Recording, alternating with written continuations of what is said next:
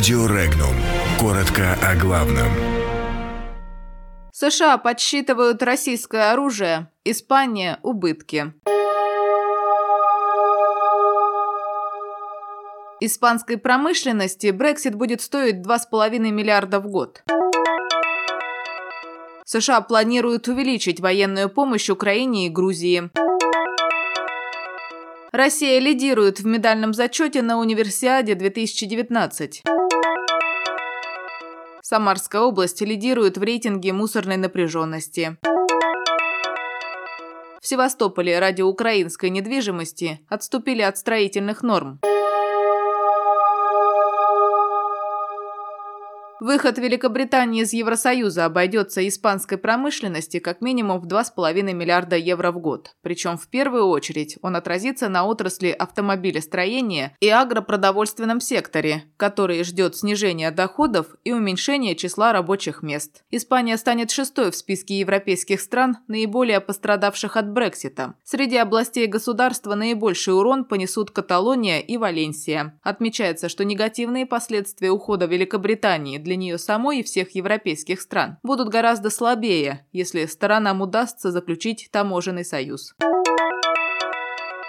Соединенные Штаты планируют увеличить финансирование госпрограмм по оказанию военной помощи другим государствам, включая Грузию и Украину. Об этом свидетельствует проект бюджета Госдепа США на 2020 финансовый год. Деньги планируется потратить на перевооружение стран, планирующих отказаться от российского оружия.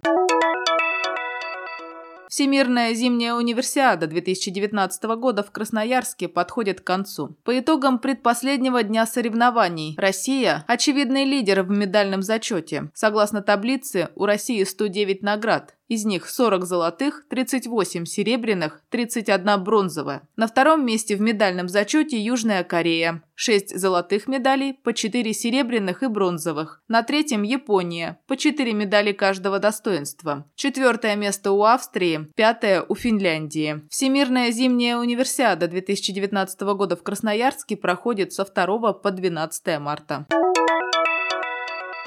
Самарской области зафиксирован самый высокий индекс мусорной напряженности среди регионов Приволжского федерального округа. Регион попал в желтую зону, значит здесь высок риск возникновения мусорных протестов. Среди 33 регионов, где проводились исследования, Самарская область занимает 17 место. Вероятность возникновения мусорных протестов оценивается в 58%. Также в желтой зоне находятся еще 4 региона Приволжского федерального округа – Оренбургская область, Башкирия, Башкирия, Пермский край и Нижегородская область.